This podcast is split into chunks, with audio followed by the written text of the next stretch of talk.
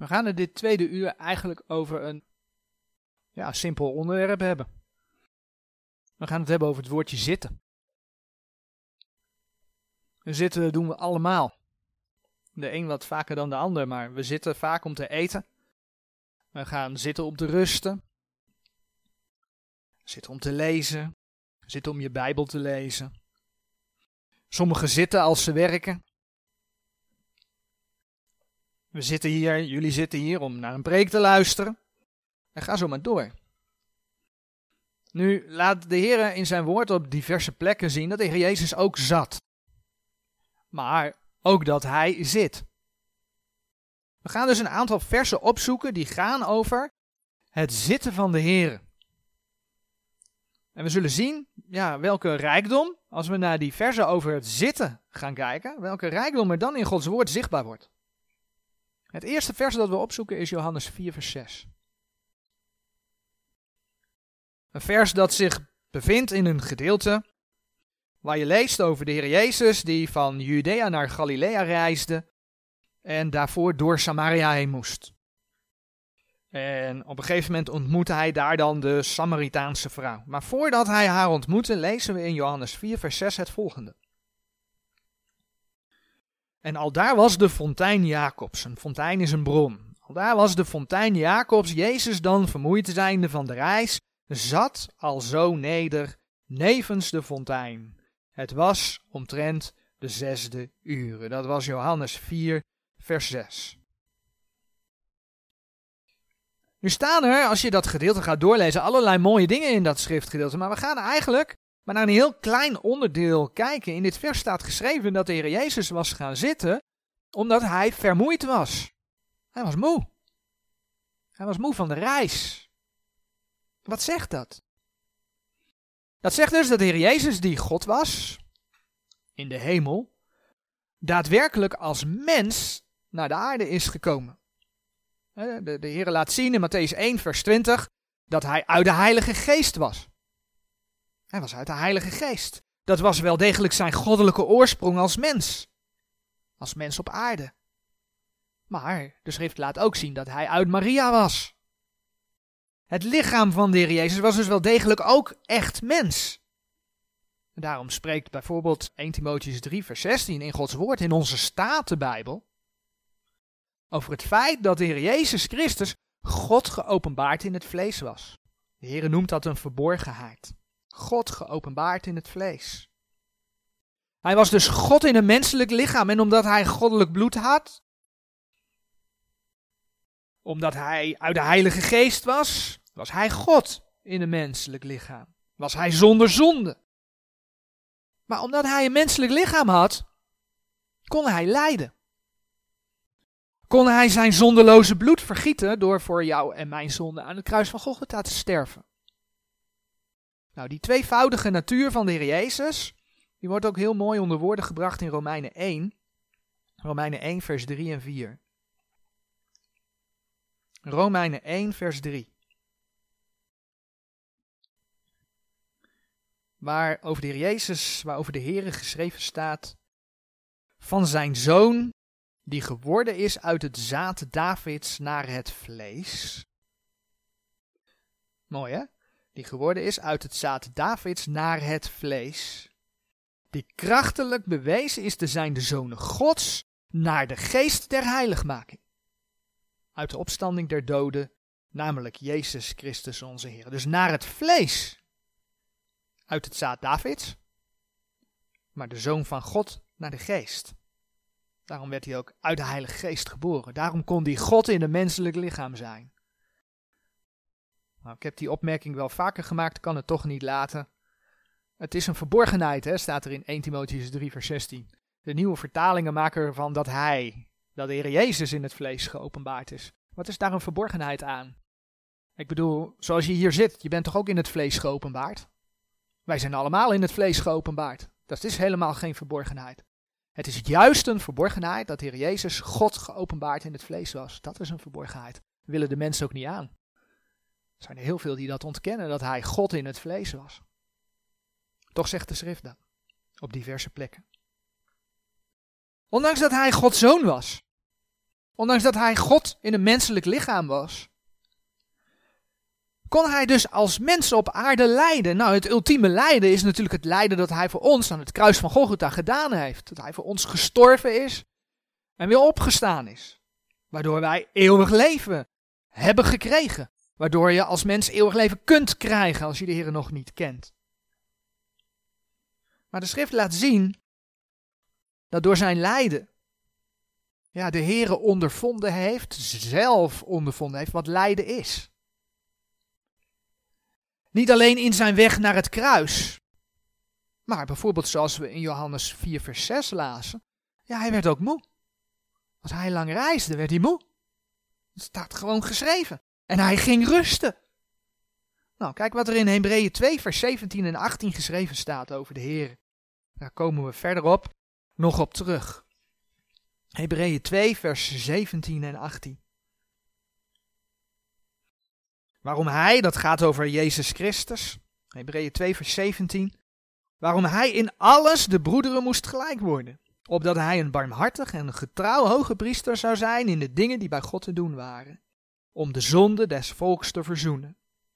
Want in hetgeen hij zelf verzocht zijnde geleden heeft, kan hij degene die verzocht worden te hulp komen. Mooie verse. Dit zegt dat de Heer dus weet, hij weet wat het is om het moeilijk te hebben. God is dus niet een afstandelijke God die iets van jou vraagt wat hij zelf niet heeft meegemaakt. Maar hij weet wat het inhoudt. Hij weet wat het inhoudt om te lijden. Hij kan je begrijpen. En daardoor kan hij je helpen. Hij kan je helpen als je het moeilijk hebt. Met andere woorden, als kind van God heb je daadwerkelijk een schuilplaats. Je hebt een schuilplaats. Je hebt een schuilplaats bij God. Hij begrijpt je. Je kunt naar hem toe. Nou, vervolgens lezen we in de vier beschrijvingen van het leven van de Heer Jezus op aarde. Dat hij op een gegeven moment bij de intocht in Jeruzalem op een ezel ging zitten. Hij ging op een ezel zitten om Jeruzalem binnen te trekken. En we zoeken daarbij Matthäus 21 op, vers 6 en 7.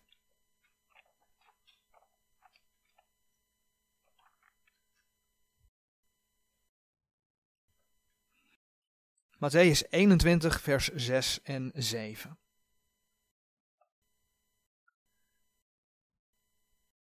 En de discipelen heen gegaan zijnde en gedaan hebbende gelijk Jezus hun bevolen had, brachten de ezelin en het veulen en legden hun klederen op dezelfde en zetten hem daarop. Het gedeelte gaat dus over de intocht in, in Jeruzalem. De heer Jezus had de opdracht gegeven om die ezel, om dat veulen te gaan halen. Toen kwamen de discipelen terug en toen zetten ze hem daarop. Dus hij ging op dat veulen, ging hij zitten. En dan lees je bijvoorbeeld vers 9, dat de mensen hem als een koning binnenhaalden. Nou, nou weten we hoe de mensen kort daarna bespeeld door de religieuze leiders. Ook dat beeld kun je vasthouden, gebeurt in deze tijd ook. Mensen worden bespeeld door de leiders, niet alleen politiek, maar ook religieus, om mensen bij de Heren weg te halen. Nou, het volk Israël werd bespeeld door de leiders. Ja, en toen riepen ze op een gegeven moment uit, Matthäus 27, vers 22, laat hem gekruisigd worden. Maar, waar het vanmorgen om gaat, wat de Heer Jezus hier deed, is het vervullen van de schrift. Het was namelijk de profeet Zacharia die ja, ergens tussen 25 en 84 voor Christus zijn profetie van de Heer mocht doorgeven. En deze profeet kondigde deze gebeurtenis, dat de Heer op een veulen zou zitten, die kondigde hij al aan. In Matthäus 21, vers 4 en 5 lezen we daarover. Dit alles nu is geschied opdat vervuld worden hetgeen gesproken is door de profeet, zeggende, zegt de dochter Sions, zie, uw koning komt tot u zachtmoedig en gezeten op een ezelin, en een veulen, zijnde een jong, ener, jukdragende ezelin. Nou, de profeet heeft het gelukkig niet alleen gesproken, maar ook opgeschreven. Je kunt het vinden in Zacharia 9, vers 9 en 10. De ene laatste profeet van het Oude Testament, Zacharia 9, hoofdstuk 9, vers 9 en 10. Ongeveer zo'n 500 jaar voordat Heer Jezus geboren werd, profeteerde Zacharia dit dus. Verheug u zeer, gij dochter Sions, juich gij dochter Jeruzalem, zie uw koning zal u komen rechtvaardig en hij is een heiland, arm en rijdende op een ezel en op een veulen, een jong der ezelinnen. En ik zal de wagens uit Ephraim uitroeien en de paarden uit Jeruzalem, ook zal de strijdboog uitgeroeid worden en hij zal de heidenen vrede spreken en zijn heerschappij zal zijn van zee tot aan zee en van rivier tot aan de einde der aarde. Ik heb expres dit vers erbij gelezen. Je ziet hier in vers 9 dat een heiland, een redder aangekondigd wordt, zittende op een ezel, een veulen. Dat is dus de vervulling van die intocht in Jeruzalem. Beter gezegd, de intocht is daar de vervulling van. Het is één aspect waardoor de Joden, ja, onder andere, daadwerkelijk hadden kunnen weten dat Heer Jezus de Messias was. Hij vervulde wat er geschreven stond. Maar we zien ook vers 10. Die vrede en heerschappij van de vredevorst, die zijn er nog niet. Die zijn er ook niet geweest.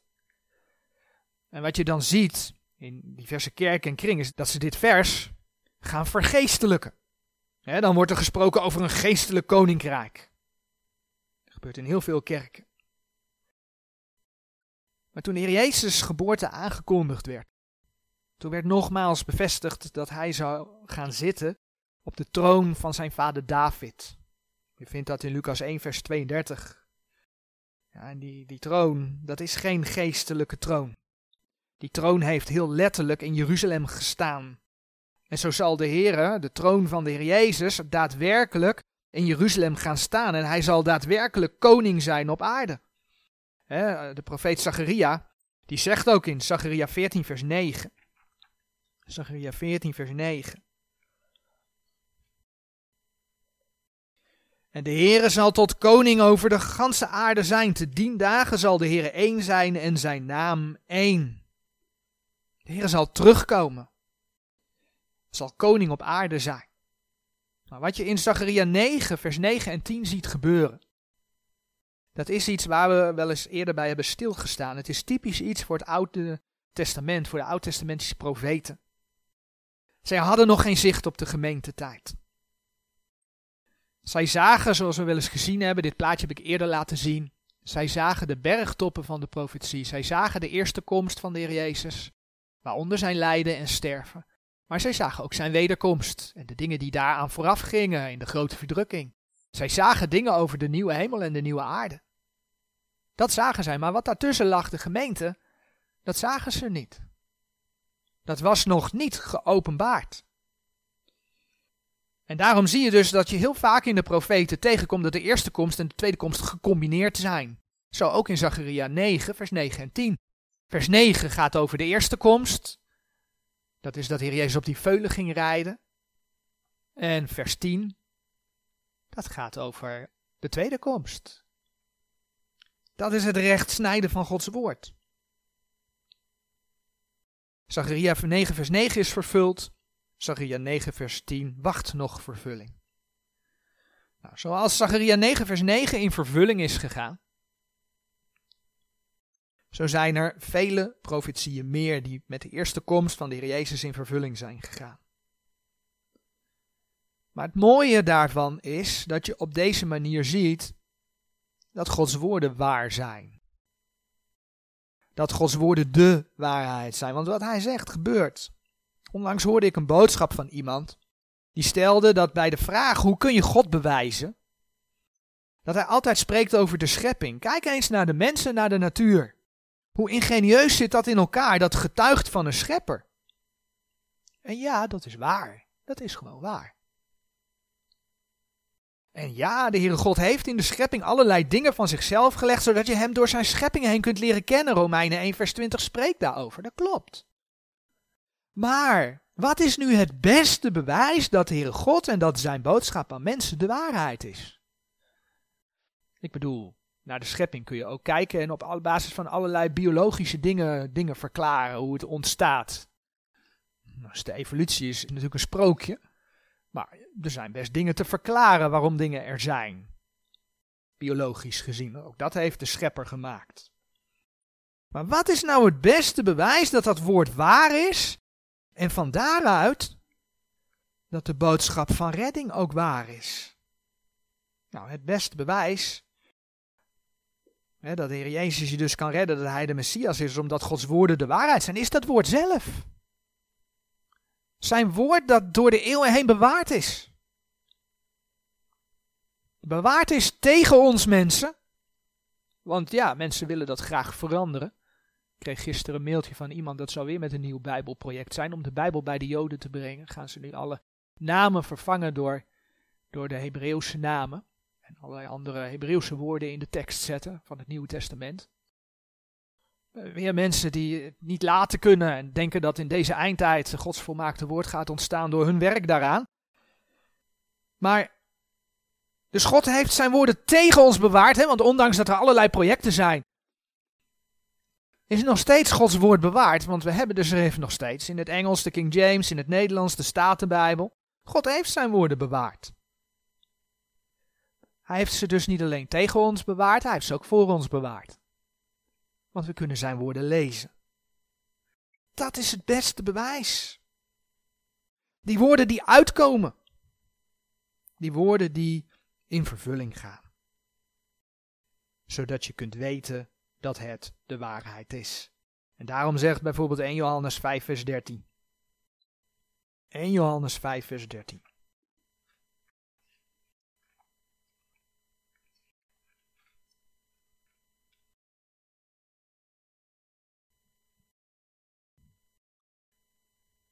Deze dingen heb ik u geschreven, die gelooft in de naam van de Zoon Gods, opdat gij weet. Opdat gij weet dat gij het eeuwige leven hebt en opdat gij gelooft in de naam des Zoons van God. Zoons van God. Opdat gij weet. Daar zit het hem in. God heeft zichzelf bewezen. Dat mag je tegenwoordig niet hard zeggen. Maar God heeft zichzelf bewezen. In zijn zoon natuurlijk, Jezus Christus, maar dat is nu 2000 jaar geleden. Wij hebben daar het bewijs van in dit boek, in zijn woorden. Nog een tekst waar we lezen dat de Heer Jezus zat. Vinden we in Matthäus 26, vers 55.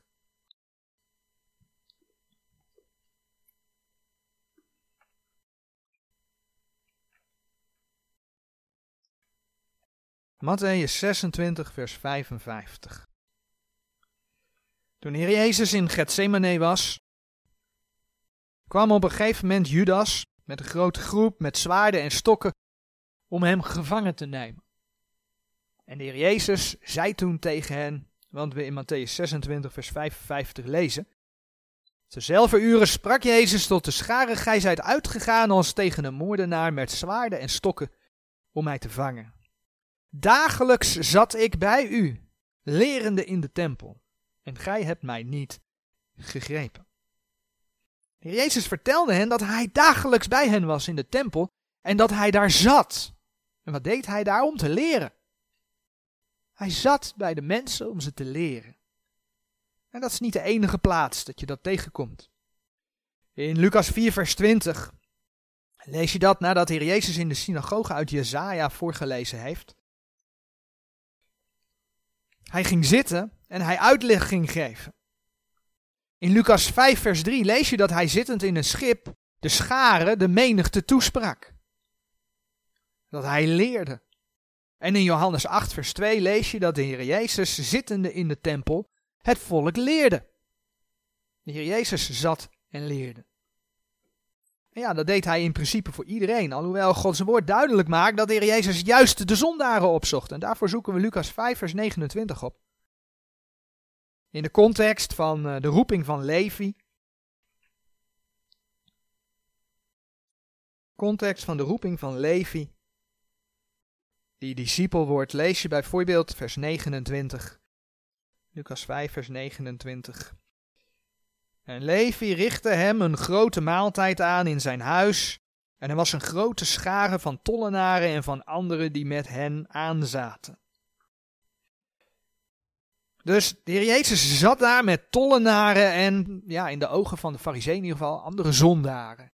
Kijk maar naar de reactie van de fariseeën in uh, Lucas 5 vers 30. Lucas 5, vers 30. Reactie van de schriftgeleerden en de fariseeën. En hun schriftgeleerden en de fariseeën murmureerden tegen zijn discipelen, zeggende, Waarom eet en drinkt gij met tollenaren en zondaren? Waarom?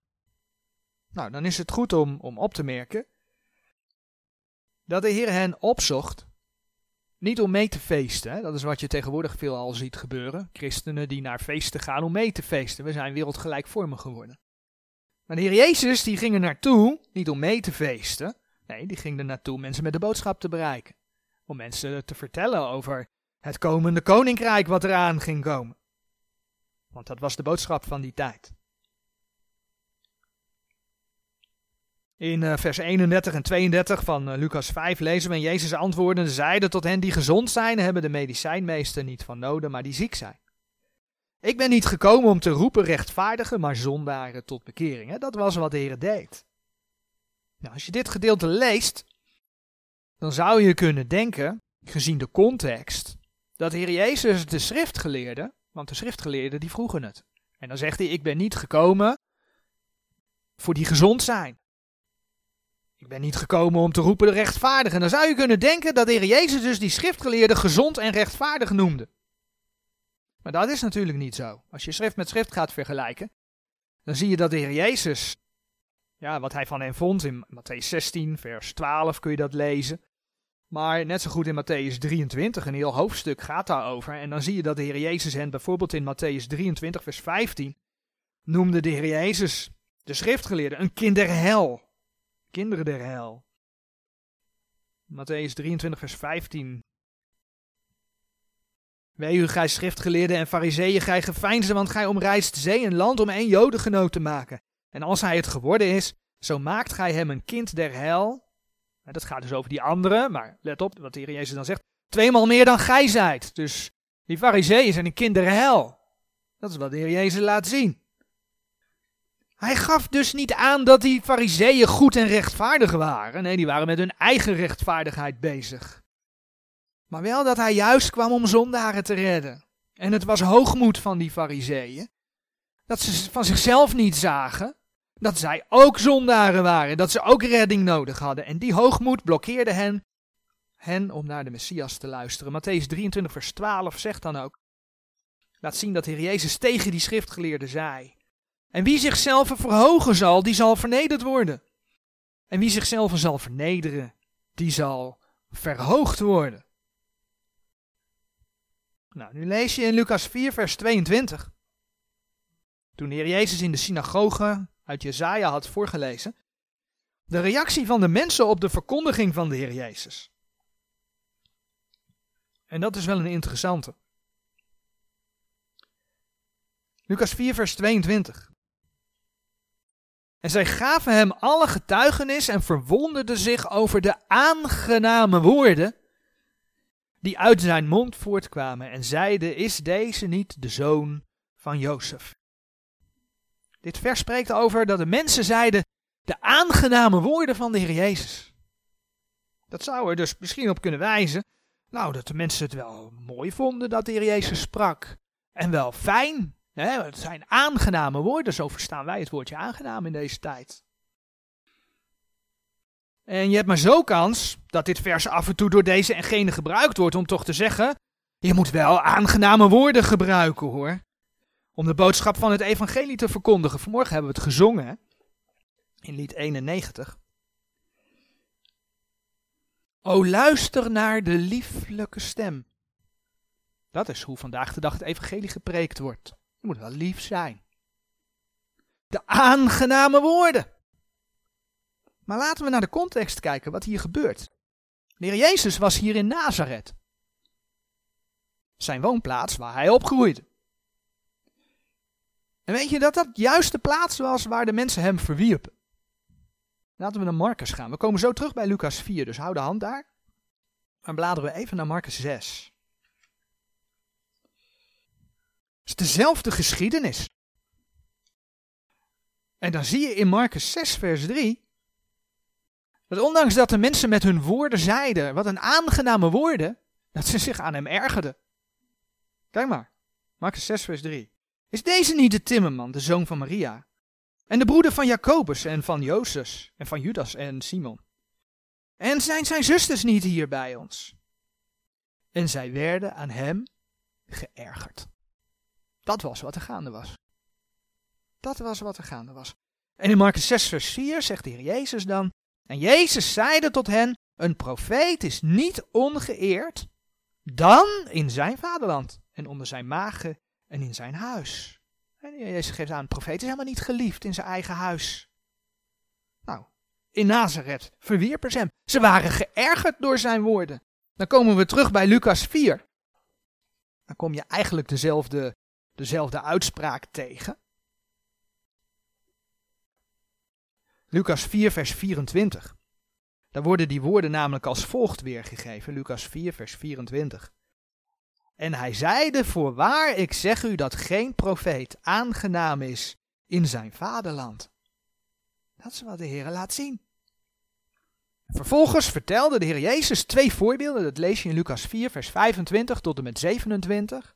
Twee voorbeelden uit het Oude Testament. Ja, waar heidenen centraal stonden. Waar de Heer met heidenen handelde. Dat kun je lezen in Lucas 4, vers 25 tot en met 27. Wat er dus toe leidt. Lucas 4, vers 28. Dat ze allemaal boos worden. Want ja, het Joodse volk is het volk van God. En dat is niet voor de heidenen. Lucas 4, vers 28. En zij werden alle in de synagoge met toren vervuld, als zij dit hoorden. En het gevolg was, vers 29, dat ze hem wilden doden. Dat zijn de aangename woorden die de mensen hoorden van de Heer Jezus. Ze werden boos en ze wilden hem doden. De Heer Jezus liet hen hun gang gaan en ging uit hun midden weg. Met andere woorden, de Heer Jezus trok er zich niets van aan. Hij liet ze mopperen, hij liet ze ruzie maken en hij ging weg. Weet je, als je het niet wilt, prima. Hij gaat verder. Hij zoekt degene die wel willen. Dus of mensen Gods woorden nu willen of niet, dat is ook een boodschap voor vandaag de dag.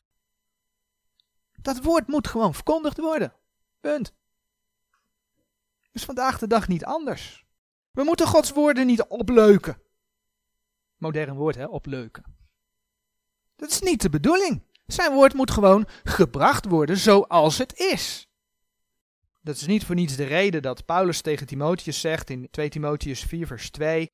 We kennen die tekst wel. Daar hebben we al vaker bij stilgestaan. Predik het woord. Houd aan, tijdiglijk, ontijdiglijk. Het woord moet gewoon gebracht worden.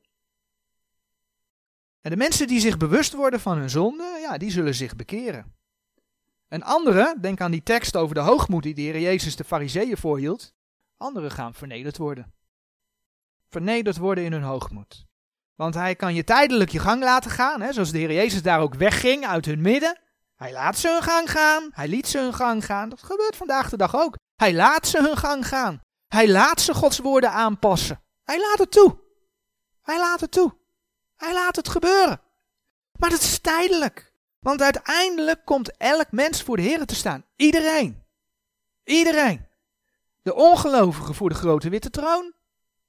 Maar als gelovige kom je toch echt voor de rechterstoel van Christus. En als jij dan met je grote voeten dat woord onklaar hebt gemaakt, denk ik dat je redelijk wat. Ja, het woord zelf wordt niet onklaar gemaakt, begrijp me niet verkeerd. Maar je snapt wat ik bedoel. Als je dat met de voeten getreden hebt, dan heb je wat weg te dragen voor de rechterstoel van Christus. Punt. We hebben dus gelezen. En dat is ook wel mooi om te zien. Dat de Heer Jezus ervoor ging zitten. Hij ging ervoor zitten om het volk te leren. Dat deed hij. Hij nam er de tijd voor. En dan is de vraag: ga jij ervoor zitten om Gods woorden te leren? Want de Heer Jezus is nu niet op aarde aanwezig. Maar je hebt wel Gods woorden gekregen. Ga je daarvoor zitten? Maak je daar tijd voor? Neem je de tijd om dat tot je te nemen? En in Matthäus 26, vers 55 lazen we dat de Heer Jezus dagelijks, dagelijks, elke dag in de tempel zat. Elke dag. Doe je dat dagelijks? Lees je dagelijks zijn woorden? Nou ja, ik kan uit eigen ervaring zeggen dat dat best lastig is. Heb ik ook moeten leren zelfs nog vrij laat geleerd. Om dat echt goed elke dag te doen. Dat is belangrijk. Om je te vullen met zijn woorden. Om je te vullen met zijn woorden, om zijn, ja, hemzelf, de Heer zelf, maar ook zijn plan beter te leren kennen. Om te groeien in hem, dat is waar we vorige week bij stilstonden, om te groeien in hem. Om een volwassen kind van God te worden. En op het moment dat je dan als volwassen kind van God denkt dat je er bent, dan ben je dus absoluut niet volwassen. Dan moet je nog groeien. Oftewel, ook volwassenen moeten gewoon doorgroeien als kinderen van God. De Heer Jezus is na zijn lijden, sterven en opstanding naar de Vader in de hemel gegaan. En daarover zegt Marcus 16, vers 19.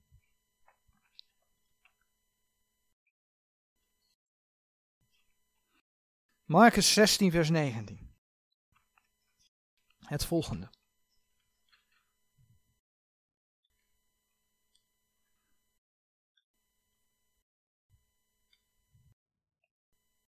De Heere dan, nadat hij tot hen gesproken had, is opgenomen in de hemel en is gezeten, is gezeten aan de rechterhand Gods. Hij zit, hij zit aan de rechterhand van de Vader. Dat is wat de schrift laat zien.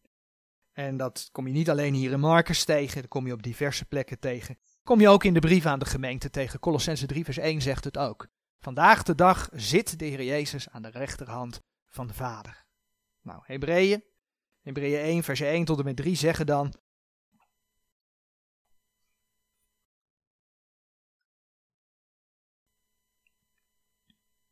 God voortijds, veelmaals en op velelei wijze tot de vaderen gesproken hebbende door de profeten, heeft in deze laatste dagen tot ons gesproken door de Zoon, welke hij gesteld heeft tot een erfgenaam van alles, door welke hij ook de wereld gemaakt heeft de welke, alzo hij is, het afschijnsel zijner heerlijkheid en het uitgedrukte beeld zijner zelfstandigheid, en alle dingen draagt door het woord zijner kracht, nadat hij de reinigmaking onze zonde door zichzelf teweeggebracht heeft, is gezeten aan de rechterhand der majesteit in de hoogste hemelen.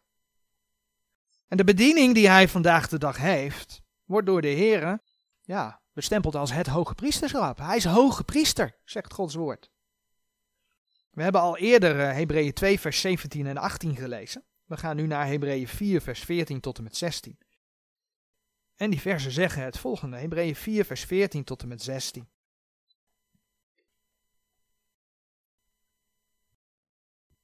Terwijl wij dan een grote hoge priester hebben, die door de hemelen doorgegaan is, namelijk Jezus, de Zoon Gods, laat ons deze beleidenis vasthouden.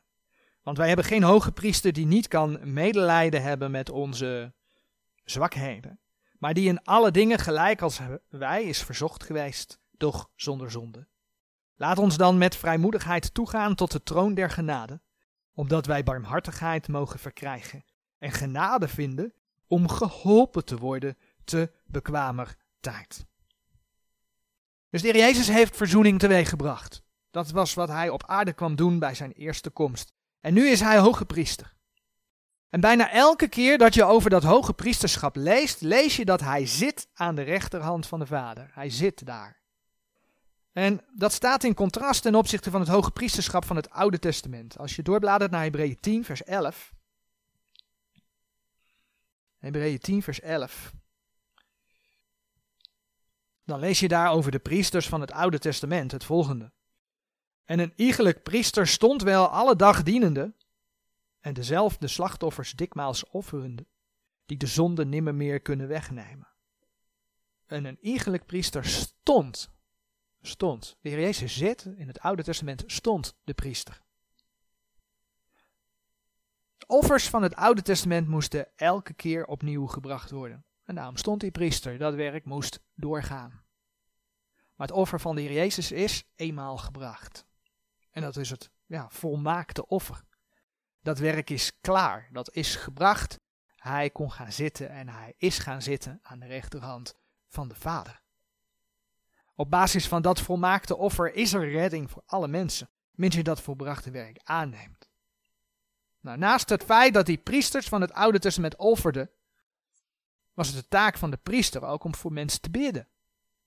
Zij baden.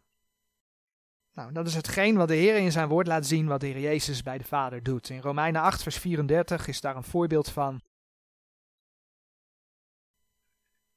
Romeinen 8, vers 34 zegt: Wie is het die verdoemt? Christus is het die gestorven is, ja, wat meer is, die ook opgewekt is. Die ook ter rechterhand Gods is, die ook voor ons bidt. De Heer bidt voor ons. Dat doet hij overigens, kun je ook in uh, Romeinen 8, vers 27 lezen, in samenwerking met Gods geest. Hij bidt voor je als gelovige, hij is er voor je. Ze hebben al gezien dat de Heer geleden heeft. Hè? Hij, hij weet zelfs wat moeheid is. Dus als je moe bent, als je lijdt, vlucht dan met vrijmoedigheid in gebed tot de Heer. Opdat je barmhartigheid mag verkrijgen. En genade vinden, dat hebben we net gelezen in Hebreeën 4 vers 16. Om geholpen te worden te bekwamer tijd. Vlucht tot Hem. Hij is er voor je. Hij zit er voor je. Om naar je te luisteren. Hij neemt de tijd voor jou. We hebben gelezen dat de Heer Jezus ervoor ging zitten om het volk te leren. Om ze Gods woorden door te geven en te leren.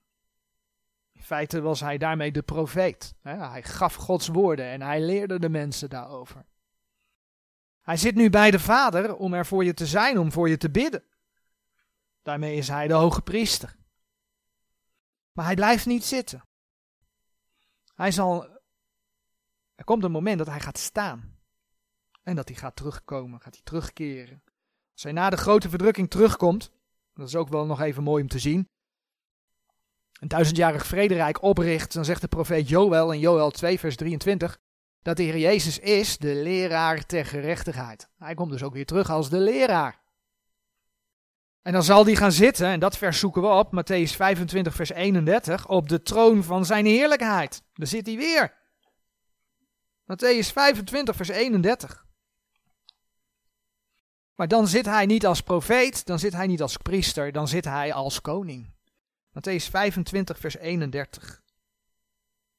En wanneer de zoon des mensen komen zal in zijn heerlijkheid en al de heilige engelen met hem, dan zal hij zitten op de troon zijner heerlijkheid. Dat zal die troon zijn van zijn vader David, Lucas 1, vers 32, waar ik al eerder naar verwees. Hij zal regeren, hij zal de macht uitoefenen die hem als schepper toekomt. Nou ja, oordeel is daar een, een onderdeel van. Als je de vervolgversen van Matthäus 25, vers 31 gaat lezen, dan zie je dat ook. En zelfs na de laatste opstand van de duivel, wat nog na het duizendjarig vrederijk gaat plaatsvinden, wordt in openbaring 20 beschreven. Zelfs na die laatste opstand zal er nog weer een oordeel, hè, het laatste oordeel, plaatsvinden. Openbaring 20, vers 11 tot en met 15. Mensen zullen geoordeeld worden. Hè, de houding van de mensen ten opzichte van de Heere God en zijn woord. Van zijn woorden, wat ze daarmee gedaan hebben. Of misschien beter gezegd, wat ze daar niet mee gedaan hebben. Ja, wordt geoordeeld op basis van hun werken, zegt de Openbaring 20, vers 11 tot en met 15. Dan, dan komt die nieuwe hemel en die nieuwe aarde. En daarvan laat de Heer zien, openbaring 22, vers 1 en 3, dat de Heer Jezus samen met de Vader zit op de troon. Zo hebben we gezien, als we naar die tijdlijn kijken, hoe de Heer Jezus op aarde kwam. Hoe hij leerde. In feite, ik noemde het net al even, hoe hij daar de profeet was. We hebben gezien hoe de Heer Jezus naar zijn lijden, sterven en opstanding naar de Vader in de hemel gegaan is. En daar in deze gemeentetijd zit als hoge priester. Hij is daar om te bidden voor de zijnen. Hij is daar voor je, hij zit daar voor je. En we hebben ook gezien dat de Heer uiteindelijk, en ja, ik sla een stapje over. Maar dat is omdat het in deze boodschap niet past. Ik ga het voor de zekerheid noemen. Eerst zal de gemeente opgenomen worden. Die stap die komt aan het eind van deze gemeentetijd. Maar uiteindelijk zal de Heer terugkomen met de zijnen. Hoe kunnen we met hem terugkomen als we niet eerst naar hem toegekomen zijn? En dan zal hij zitten op de troon van zijn heerlijkheid in zijn koninkrijk. Dan zal hij koning zijn. Profeet, priester, koning. Een stukje rechtsnijden van Gods woord om de verschillende ja, noem het maar ambten van de Heer Jezus, te zien. Maar we eindigen dus eigenlijk met Hem komt toe alle macht en heerlijkheid. Amen.